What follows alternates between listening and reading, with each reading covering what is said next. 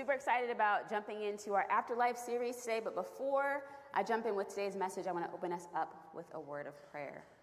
Lord, I thank you so much for the opportunity this morning to speak to your people about um, what it means to live um, in light of you today.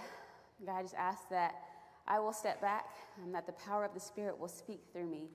God, that you will convict our hearts in how we look more like you every day and how we minister and show your love and your grace and your peace to those around you. In Jesus' name, amen. So, uh, the past five weeks, Russ has been talking about heaven and hell. It has been a very uh, deep few weeks for us, and um, it has given us what I call the gift to think about life after this one. A lot of times we only think about eternity when we are attending a funeral or we have heard of um, something that brings that to mind. But we have been given a gift to really process and think about what our life is like after this one. And we've studied and we've come to the conclusion that both heaven and hell exists. So, with that knowledge, that information should inform our faith and it should influence how we live on this earth as followers of Jesus. So, today's message is called Living in Light of Eternity. How do we live right now, here on earth, in light of the afterlife. So, um, when I was preparing for this message, I felt a real heaviness. I, I couldn't really write it, and I kept writing it and rewriting it. And I knew what God was telling me to speak about this morning, but there was a bit of a hesitation. Uh, we have seen over the past few years there has been a shift in Christian culture, and we see that a lot of people that speak the name of Jesus don't represent him well. And so I wanted to, to look up some statistics because maybe what I'm feeling or what I'm seeing isn't completely accurate. And so that's what I did. Arizona Christian University did a study just last year where they um, asked some American adults some questions about their faith. And 69% of them claimed, self identified to be Christians. So that means about 7 out of 10 people in America claimed to be a believer. And most of them, because um, they understand and believe in the basic tenets of the Christian faith. But as they look through the answers to the questions, they realize that many in this group, they hold views that are clearly in conflict with traditional teaching. So um, when they looked through those questions and they got that 69%, only 9% of them actually possess a biblical worldview, which means they believe that God's in God's unchanging word, and that absolute moral truth exists and that such moral truth is only defined in the Word of God. So only 9% of that 69% believe that. And then they found out through the answers to that questions that there's also another group which they have named integrated disciples. And this is 6%. So they not only possess a biblical worldview, but they also demonstrate a consistent understanding and application of biblical principles. And so, as I was preparing for my message this week and thinking about our Christian walk and what that looks like, um, I realized that what I have seen, what we have seen throughout society, is 100% accurate. And as I looked at those numbers, it brought me to tears because I realized that something has changed in our culture, and we believe that Christianity is only something that we say, and maybe something that we believe a little bit. But the, the title of Christianity holds more weight to that. It is not just something that we believe a little bit about, it is a lifestyle that God is calling us to live, and it looks a specific way. I'm so thankful to be a part of a church that has a biblical worldview, that we everything we talk about, even when it's social issues, we talk about it through the lens of Scripture. We look at the Old Testament and the New Testament and see what Jesus tells us to do and how he tells us to walk today. Is anyone else besides me happy that they're part of a church with that view. Because a lot, amen. There are a lot of churches today that don't read, um, live life through the lens of Scripture. So, as Christians, our job is to look at the Bible to see how we are to live.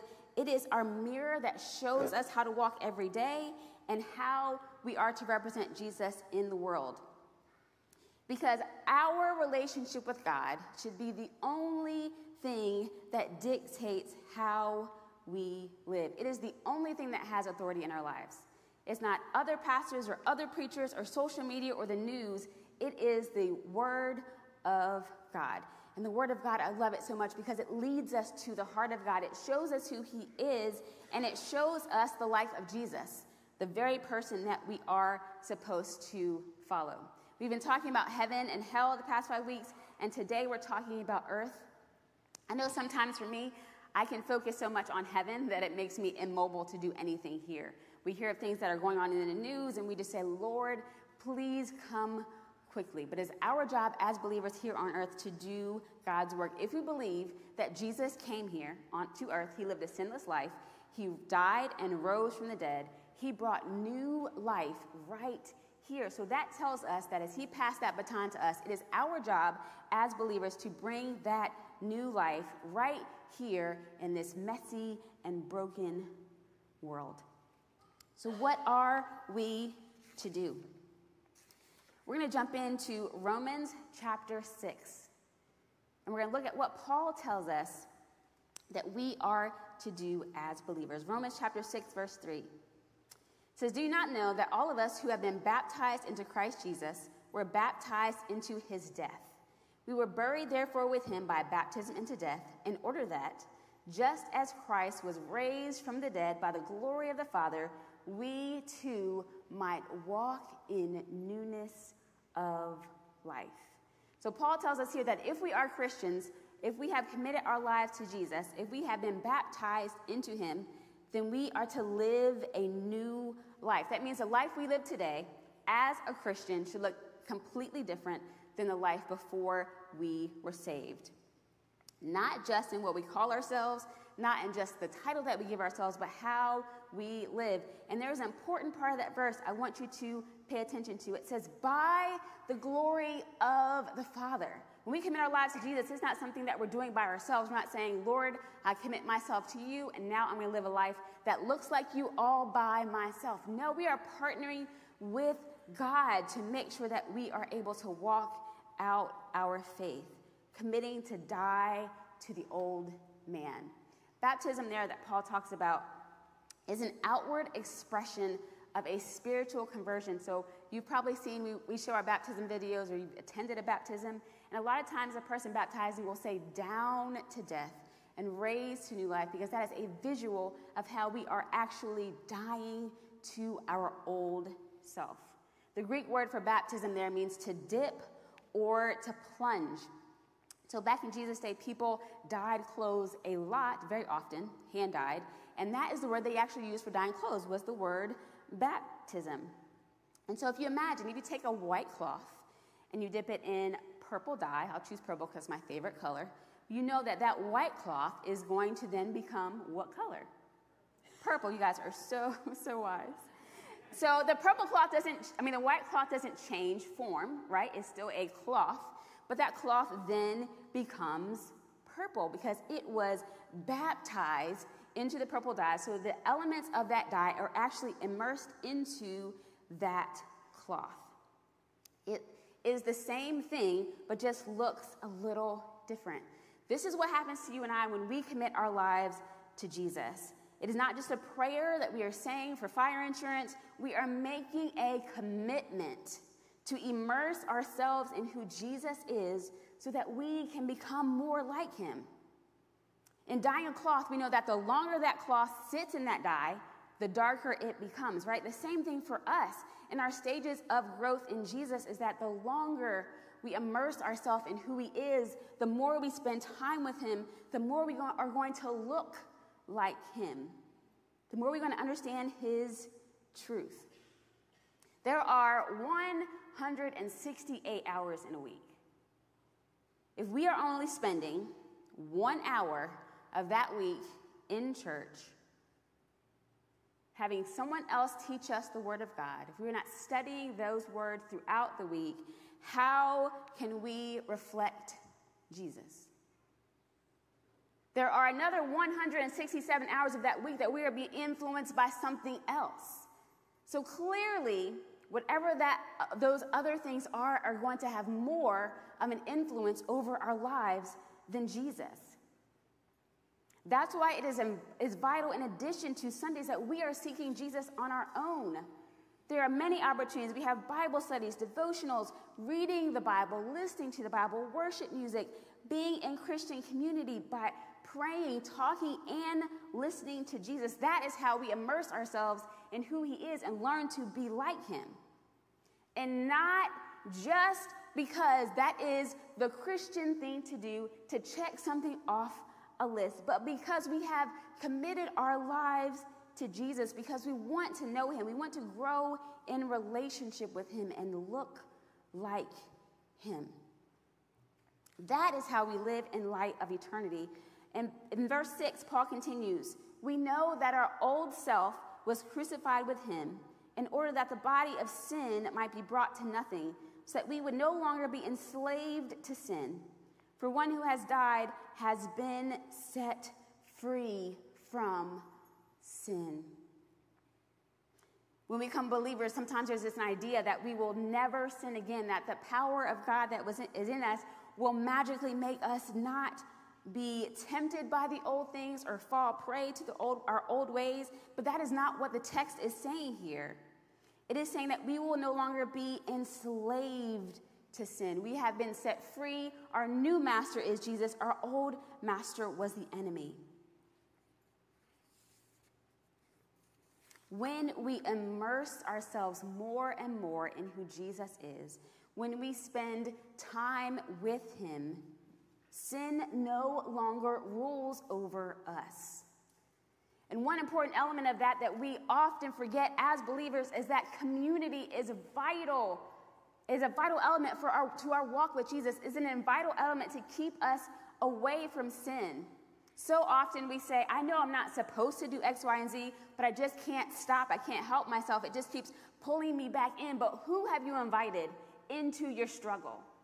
Who knows what you're dealing with? Who is able to be your brother and sister in Christ that will lead you back to your Father and help you to walk away from those things that you know you are not supposed to be doing. If we look throughout Scripture, we see that Jesus walked with the disciples. The prophets had people with them all the time because they know that iron sharpens iron. We need each other.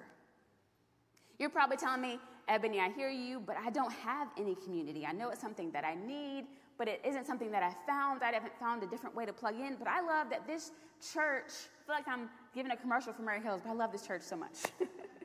but Murray Hills is a great place for community. Russ has such a heart for community. When we talk about online church, he loves that our community there is growing, but he also desires for people to come into the building, not just for numbers, not for people to be in seats, but because this is where community, real community is formed. When you're able to look someone in the eyes and say, How are you doing? and and how are you how have you been they know what you're walking through it's so sweet to be able to walk into other people's stories our leadership team here um, is is uh, open to walk with you. You have many opportunities for community. We have bible studies. We have men's and women's group. We have community groups. So many ways for you to get plugged in to that community so that you are able to walk in your relationship with christ and to be able to help you grow and stay away from the things that have you bound.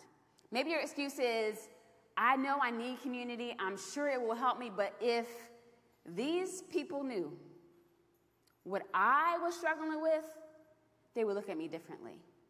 They would judge me. That is not the case, I can say, for our leadership team specifically, but I know our church is the same way because we all have a story. We know that we are all sinners walking together on this earth, just trying to be like Christ. And it, we know that it is our job as believers to walk arm in arm together as we try to get this thing right. As I've grown in my faith, I have realized the importance of community. The importance of people that will walk with you through the hard times. I would not be standing here before you this morning without Jesus and without my people. So I beg you to build that community around you, to support you, and lead you to Jesus when you do not have the strength to do so. Every believer needs a group of people or at least one person who will pull you up on a roof, that will tear that roof open for you and lead you down to the Father.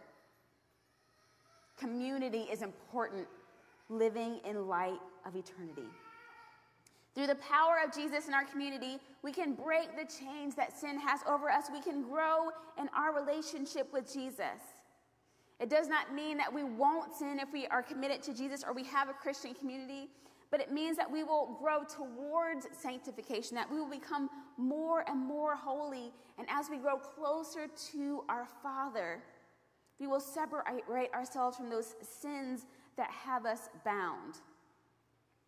We won't make excuses for the sins that we commit over and over and over again, but we will prioritize God's moral law over our own. And in verse 12, Paul continues to talk about this thing called sin because it is a big deal. He says, Let not sin therefore reign in your mortal body to make you obey its passions. Do not present your members or parts of your body to sin as instruments for unrighteousness, but present yourselves to God as those who have been brought from death, the old man, to life, the new man, and your members to God as instruments for righteousness. For sin shall no, have no dominion over you, since you are not under law, but under grace. And then this last verse, I imagine Paul doing a mic drop after he says this. What then? Are we to sin because we are not under law, by under grace? By no means. Grace often trips us up because we think that grace gives us permission to sin. But understanding grace, understanding that we have received grace from our Father who died on the cross in our place, should turn our hearts away from sin.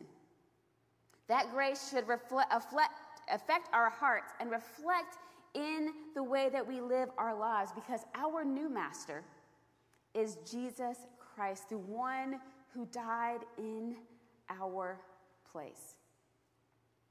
I don't have time this morning to list all the specific sins that our Bible talks about. A lot of us who have been in church know many of them. But our walk with Jesus is not about what's right for you and what's, is what's right for you and what's wrong for me is what's wrong for me. We live and are called to live with a biblical worldview because we have committed our lives to Jesus. And that gift of the Holy Spirit that He has given us leads us and directs us. We know when we are doing something that is outside of God's will for our lives. Sometimes it's a still small voice, sometimes it's a hear, you hear a no when you're doing something you're not supposed to be doing. And so that is how we know what we are doing is wrong because the Lord will lead us and it is in His Word.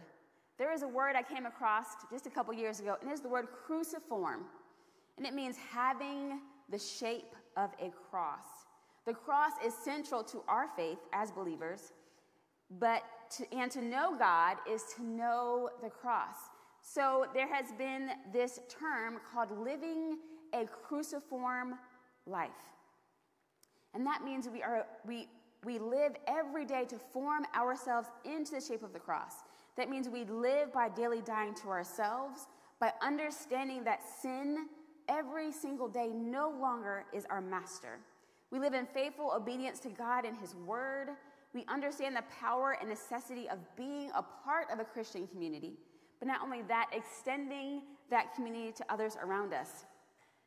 And we intentionally live a life that honors and looks like the Jesus we claim to follow because we understand every single day and every single moment that we are representing Him to the world.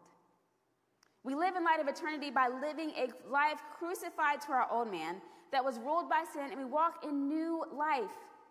Not just in what we say, not just in what we call ourselves, but how we live our life. I want us to be an accurate representation of who Jesus is. Galatians 2:20 is my favorite verse in the whole Bible. And it says, "I have been crucified with Christ. It is no longer I who live, but Christ who lives in me. And the life that I now live, I live in the flesh. I live by faith in the Son of God, who loved me and gave himself for me." This verse is a daily reminder to me that I committed my life to Jesus. I committed to die to the old man, and that I am now living through faith in Jesus Christ. My life is no longer my will, it's no longer what I want to do, what I think is right. My life is now lived through the Word of God and how the Holy Spirit directs me to live.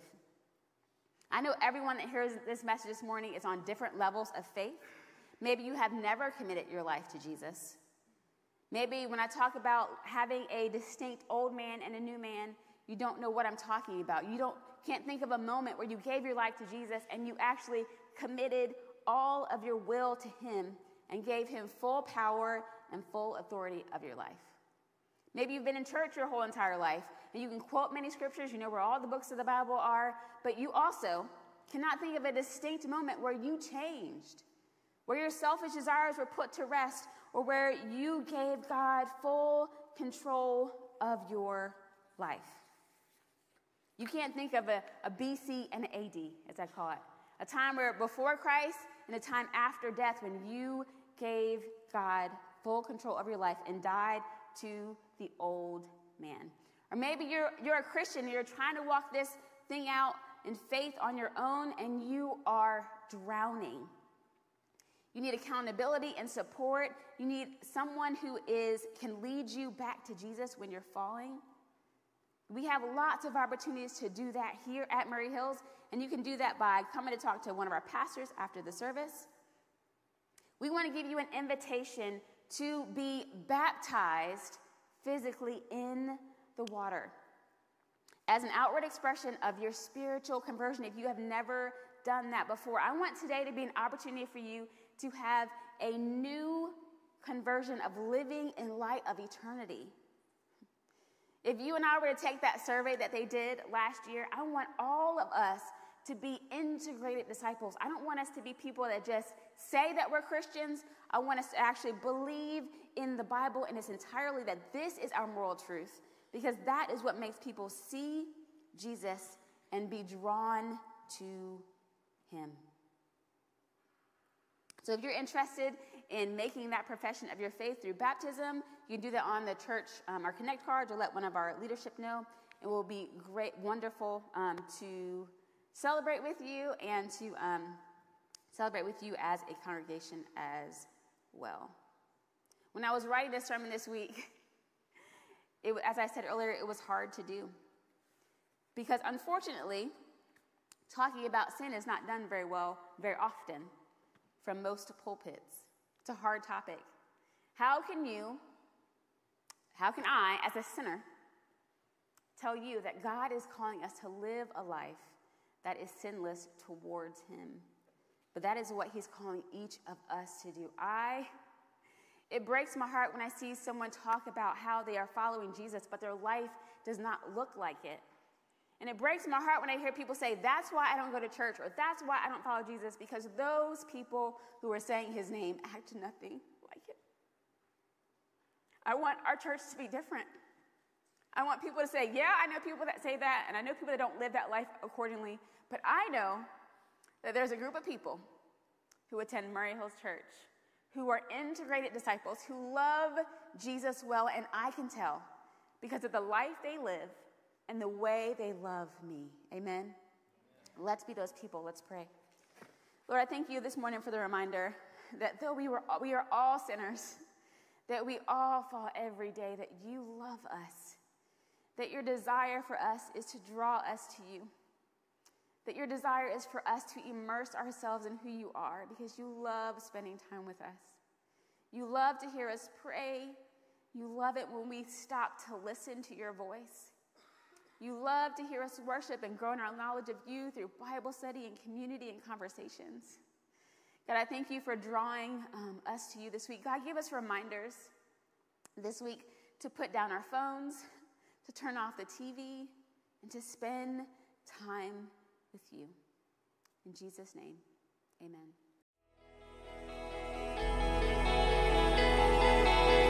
You are listening to the Murray Hills Church podcast. To learn more about Murray Hills Church, including our gathering times and how to connect with us, visit us online at murrayhills.com.